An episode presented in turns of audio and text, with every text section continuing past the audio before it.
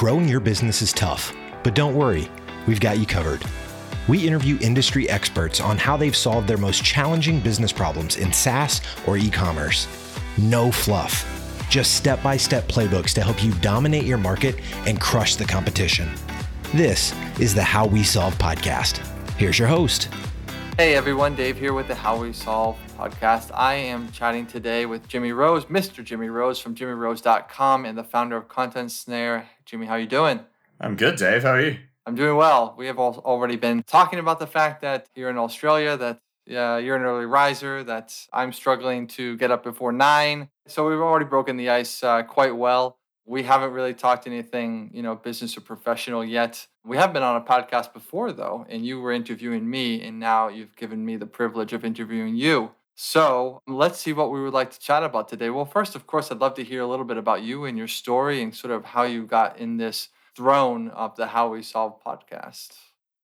Oh, that's awesome. I think you explained it pretty well. I got here by interviewing you first and then asked. Always a good strategy. Yeah, right. A very underappreciated strategy is interview the host. That's how you do it. Yeah, you know what? I didn't actually know you had a podcast at the time, but um, you know, it is something I often do if someone if I realize someone's got a podcast, I'll ask to go on it because it's a great way to get in front of people and I mean, just build relationships. I'm not going to lie. That's the, the big thing. It's just so good when you're in people's ear for that amount of time. But if we back up a bit, I founded a product called Content Snare, which is used predominantly by marketing agencies to collect information from clients. So in that client onboarding stage, they get all the information. It could be website content, could be copy, could be images, assets, whatever. It's a central platform to collect all of that. And then on the side, I started jimmyrhodes.me. By the way, you said .com. I have still not got that damn thing. but uh, yeah, that's just a side gig about productivity and automation because I love saving time and, and now I love helping other people save time. Cool. I should have known because I am also DaveSchneider.me. I was not able to get DaveSchneider.com. That is owned by like a comedian or something. Yeah. Uh, like a you know a C-lister on, the, on the comedian on the comedian level. No offense, no offense, of course. That's great. I love the strategy of being on podcasts. By the way, I actually was. I heard of someone today who went on over two thousand. They said it is their main go to strategy. And it really is all about building relationships. I know you know a thing about building relationships because after I appeared on your podcast, you sent me the nicest coaster I think I've ever received. It had the shortlist, that's my marketing agency logo ingrained on it. I feel like we should address this. This is something special. When did you start doing this? What made you inspired? How'd you come up with the idea? I love sending gifts to people. It is just great. It's fun. Weirdly, I don't know. And one thing I learned a long time ago is that you don't send gifts with your own branding on them because they're not going to get used. Like, I mean, I not that I really ever have. We send out coasters with the Content Snare brand when people sign up, but that's because, you know, they have to be fairly cheap because otherwise we'd break the bank, right? But but with like relationship building type stuff, you can afford to splurge out a bit more. When you put someone's own brand on something, it's way more likely to get used. And even though that like they'll still remember that you sent it. So like I, I think um I originally got the idea or whatever from giftology. It's dot com. It's a book. You know he talks about steak knives. Or not steak knives. That's too uh that sounds funny. Proper kitchen knives you know like really good ones you cut stuff up with like when you're preparing a meal. And he would give those to people and they would always remember that he gave it to them and he'd get messages like i can't get you out of my head every time i cut my damn food. So that's kind of where the whole you know putting someone else's brand and like it's so obvious when like uh, it's sad that i needed someone else to tell me that but like it's so obvious. And if you give them something that's practical like a coaster sits on their desk that's got their own brand on it it's like a nice thick wooden thing. You know i've got one of my own with our brand on it and it just looks nice and it feels good to have your your brand there. It does, yeah. I love it. I think it's a great strategy. Podcast guest, customer, of course, uh, loyal customer would be a great one. And while you were speaking, I had to cancel the shortlist coasters that I was sending you because, yeah, you know, I didn't want to put the my brand on it. Of course, that would be silly.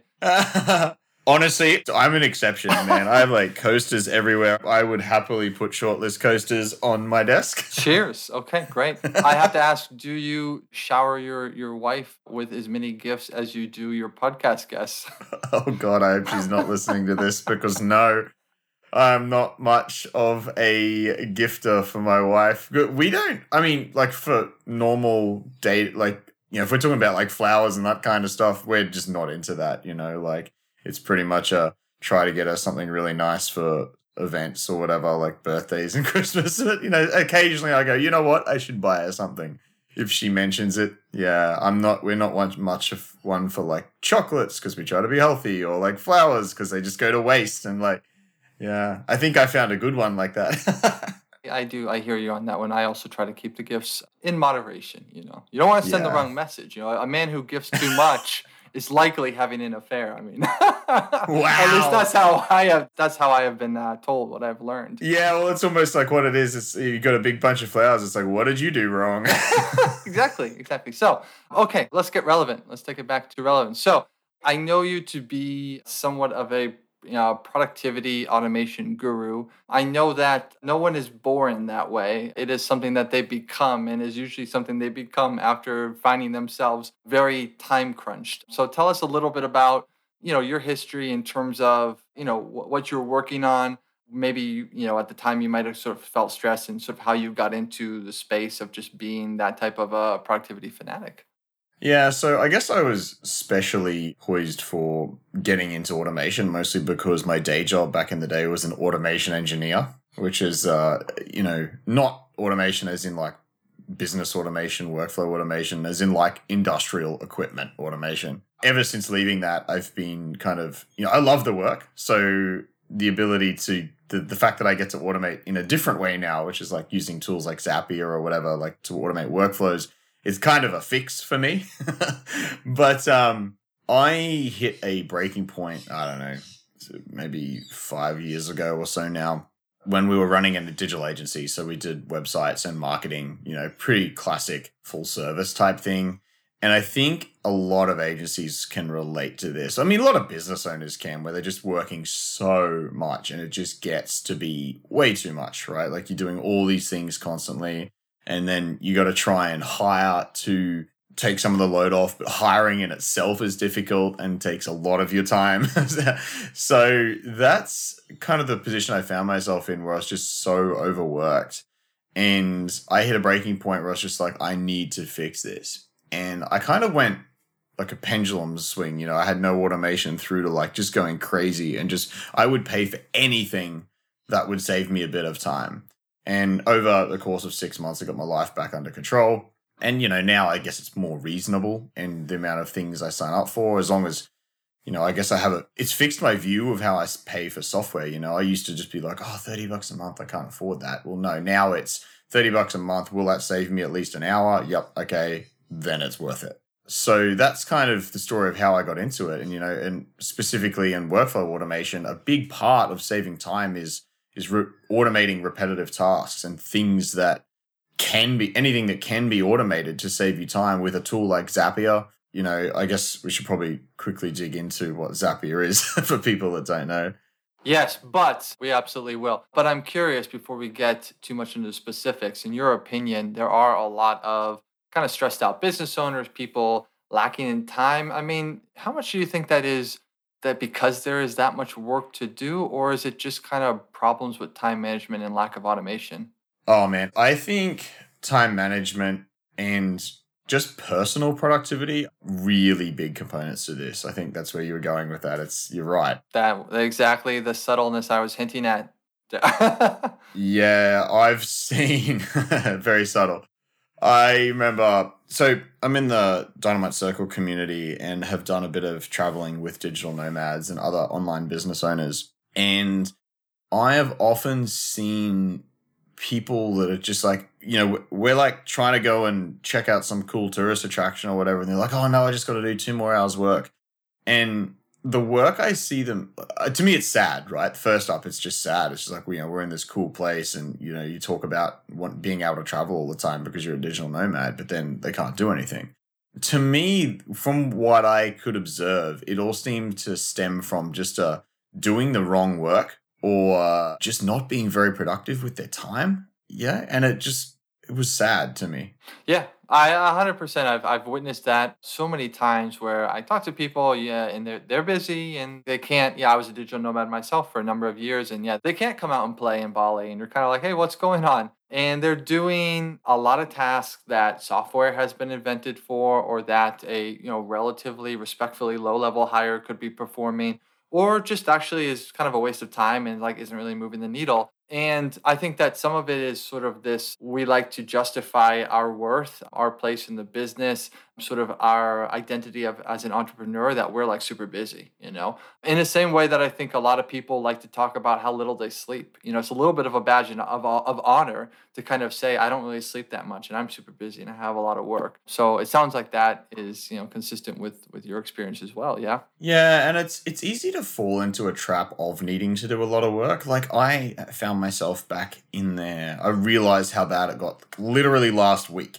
if I stop work before five o'clock sometimes, or like if I take too big a break in the middle of the day, I feel bad, you know, and it's, I found it creeping back in that mindset where I need to be working till five because I, I still pretty much do the nine to five thing mostly because all of my friends and my wife do just to fit in with everyone else. And like I don't mind concentrating that that work time into the same time as them. But when it becomes like you must work this time I think that's unhealthy. And that's why this week I'm actually kind of just chilling. I'm working on lower level tasks you know taking way more breaks. Nice. On this podcast right? Yeah. Uh, exactly right yeah very cool All right, let's get into a few specifics. We have made some bold claims here that people do not need to be working as much as they are doing. So I'd love to hear, you know, from your experience, maybe one or a couple tasks that you automated that you felt, you know, saved you some time, even even if it wasn't a monumental amount of time. What were some of the things, maybe using Zapier, for example, talk about what that software is, what it does, that, you know, helped you get to where you are? Sure. At a basic level, Zapier, most workflow automation tools have like a trigger and an action kind of thing. So, and that means when this happens, do this thing. So that could be like when a contact form is submitted on your website, add the person to your CRM. Really basic example that pretty much everyone can understand. And then you can take that to just the next level. Like you can do multiple things. And one of my favorites, which isn't like a huge time saver, but if someone, you know, this happens when you came on my podcast, right? So you would have booked in and entered a bunch of your information or you know whoever was booking you in entered a bunch of information. It says when that information submitted create a templated google doc which is my run sheet. It's got your name it's got the episode number it's got you know the things i need to do in the intro it's got our talking points that come from the submission and then it drops that into my to-do list. So the action the, the trigger there is you know dave has submitted the form and the actions are create a Google document and drop it into my to-do list. So then I have the link right there to that Google Doc. I go, okay, look, there's everything I need. So like, you know, very five minutes before the show, I can just have a quick run through and I'm ready to go that automation, I guess, shows kind of the power of what's possible without being like, you know, it's only one guest a week or whatever. So it's not crazy, but it does save me a lot of time. And it's good knowing, oh, sorry, it's good knowing that I don't have to do that. It's all just taken care of. That's the big thing is the mindset behind this. The mindset is the key thing because, like what you just mentioned, there is what I think other people will point to as a reason to not bother, which is, oh, it's just one guest a week or something like that. And it's just 10 to 15 minutes, but like 15 minutes a week is an hour a month. And how many of those types of just 15 minute a week tasks are we doing right now? And how many hours a month is that? And is that five or is it 10 hours a month? Is that a round of golf? Is that time with your wife? Is that something that you could be doing that isn't just kind of updating spreadsheets and sending someone a follow up or an email that could more or less be automated? I think that's the mindset that people need to sort of think about that yes, there is a time and a place where it maybe doesn't make sense to try to like you know save an extra 30 seconds or something but we should set the bar low i think in terms of you know what we feel we should automate right? Yeah and i mean i can tell you how much it can save you in the long run and i guess i the way i look at it is like investing you know you put money into a, something and you expect that you get a return and then eventually you know you pay back your initial investment plus more. That is the same concept with automation to me right? Like it might take you 60 minutes to automate something. You know these days like that podcast automation for me to set that up now we're talking 30 minutes max like probably 20 or less you know you get better with this over time. So it even on that side of things, the the time investment becomes lower, you know, like drops as you as you get better at this. At the start it might take you a little while, but let's say it saves you 15 minutes a week, whatever it is. It takes you an hour, maybe two, let's say 2 hours the first time because you haven't done this before. That's still 8 weeks, 2 months before you've paid that back completely and then you've got free 15 minutes forever, right? which again 15 minutes doesn't sound like much but if you do this with all the different things that you do in your business that can be automated it adds up. And my zapier account now is running something like 14,000 tasks a month. Wow. And if you calculate that at like 30 seconds a task let's say you know it's still like 120 hours a month. That's a whole person basically. Yeah. It's someone that you may have thought to hire to handle all of that stuff that now you don't, that you just run out of that tool. And since we've mentioned it so many times, I feel like number one, I should probably spell it. It's like Z-A-P-I-E-R.com. And essentially, just to be 100% clear, it is essentially an in between tool. It's like a tool that connects usually like two other tools like your Gmail and a spreadsheet or Mailshake, which is like an outreach software and uh, whatever Typeform or something. I don't know. And basically, it allows you to set up these rules, like you mentioned. If something happens in one software or in one area, then do this. I use it. I think it's a great tool. I know there are other things out there. I've heard of like if then that, like ifttt.com or something kind of similar. But yeah, something we should all be taking a look at. And I think just on the topic of, of automation, you know, I think there's a lot of conversations about efficiency, which is like doing something quickly and efficiently, but not enough about whether or not we should be doing this at all. And that's really kind of where automation kind of comes in. And I encourage anyone who's listening as a little bit of a, what should I call, I don't know, like a whiteboard task or something, sort of keep track of what you do in a day, in a week, if you can. How much time do you spend on it? Don't change up any of your current approach to anything at all. And then look back at that week and then investigate whether or not this can be automated. And you may not know like all the tools and stuff that that could be used, but it is worth the time to to learn and say, should I really be doing this? Can I automate this? You know, that's the type of stuff. I think. Hopefully, you agree. Yeah, absolutely. yeah, no, 100%. I think one of the best places to start with any productivity, you know, or time management is to track time for a couple of weeks. You know, for me, I, I try to go more than a week just because I don't have like a weekly routine that really stays the same. I like to go actually record for a while and then I can look back and go, okay, this is where my time's going. But then it's more than just like, what should I automate? Like, there are some tasks that you shouldn't automate and you shouldn't even do at all. You know, there's a lot of stuff that you're probably doing that doesn't need to be done. You know, I got a whiteboard here that everyone's probably heard of the one thing, which is a really popular book. And it's like, you know, what's the one thing I can do such that by doing it, everything else will be easier or unnecessary? Like, that's the kind of thing that you should be working on. And right now, like, my focus is content marketing, I've decided. So everything else, you know, partnerships and whatever that I used to spend a lot of time on, I'm just like, no, that's going on a someday list. So to get it off my head, out of my head, sorry. And then I work on whatever my focus happens to be. And the biggest productivity hack I can give anyone is the word no. So whether that's to a client that you don't want to take on or to a task that you shouldn't be doing. So uh, yeah, I, I, and that's not, you know, I stole that off someone else and I was like, that is powerful. It is a good one though. Yeah, sort of. You know, uh, was it Derek uh, Sivers? You know, if it's not a hell yes, it's a no, or that type of a thing. But you're totally right about that. So here's a question of well, questionable relevance, which is what do you do with the extra time? You know, what do you do with all the the time that you've saved? Well, that's up to you. So I tend to fill it with other stuff, but it also, you know, like again, that there's that mindset of having to work until five o'clock or whatever. So I had a second, I guess, breaking point where I realized something was wrong with my life when I got a call on, you know, it was like a Thursday or something from a friend who always waits until the last minute to tell me he's coming to town. And I hadn't seen him for probably six months. And he's like, literally, I'm at the airport, which is a 10 minute drive from my house. I'm going to, you know, my other friend's house. Would you like to come and play board games and drink all day? And my brain is just like, oh, Thursday, I got to do work, whatever. And then I went there and I was checking my phone, checking emails, like, you know, feeling like I had to do stuff all day. I got to the end of that and I was like, holy crap, like, this is the entire reason I got into business is so I can do things like this and not feel guilty. And here I am just like being a crap friend.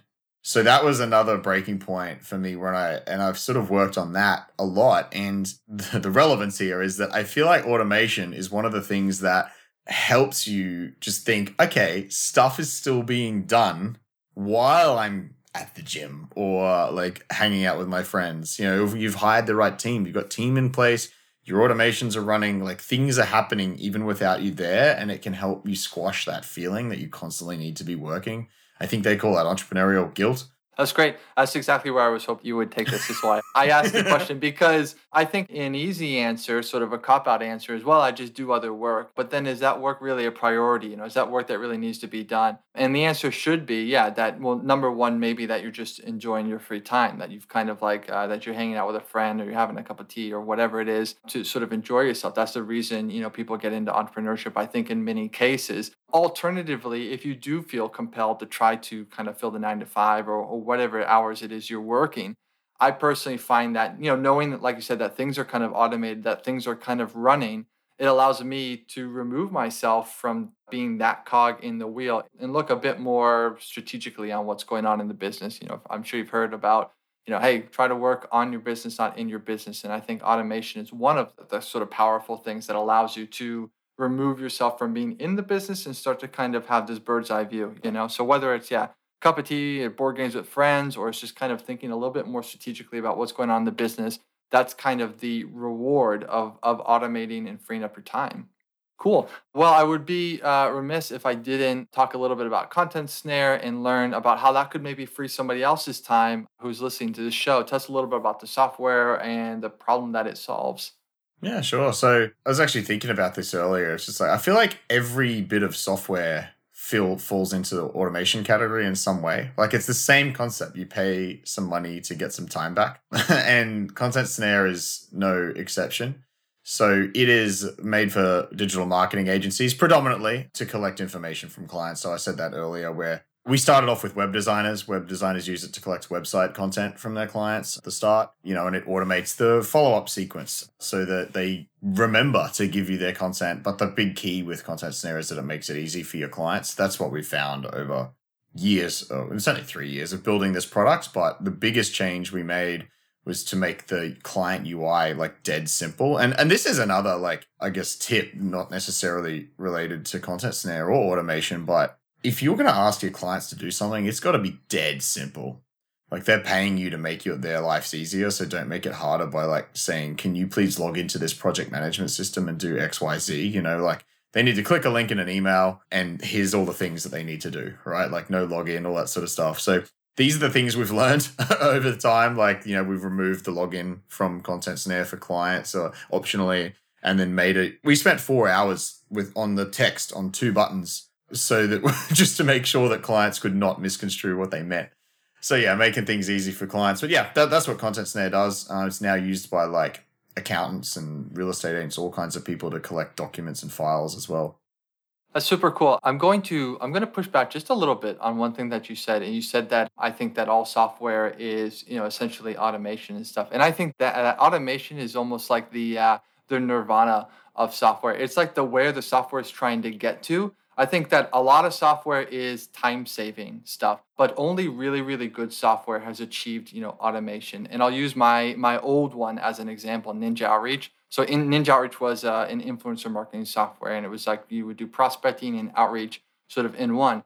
And it saved people a lot of time in terms of being able to find influencers and run a campaign and outreach to them. But it didn't really automate the entire thing or even really half of it. Somebody still had to sit and they had to search through influencers and they had to do prospecting and they had to review the profiles and stuff like that. And in a true kind of automation nirvana state, like Ninja Outreach would have found you the exact influencers to work with and crafted the message for you and basically queue that up. And maybe all you would have needed to do was approve and review it and kind of send it out. And that was one of the struggles that we had was that we hadn't really reached that automation state and people sort of signed up thinking that this was not going to take a lot of time. And the reality was it saved them a lot of time, but just not enough. So I think that anyone who's a software owner out there, this is my message, think that nobody really wants to use your software. They want the result of use of the software being used. And so how can you basically achieve this like perfect level of automation? You're a software owner, not me anymore. Do you agree? What do you think?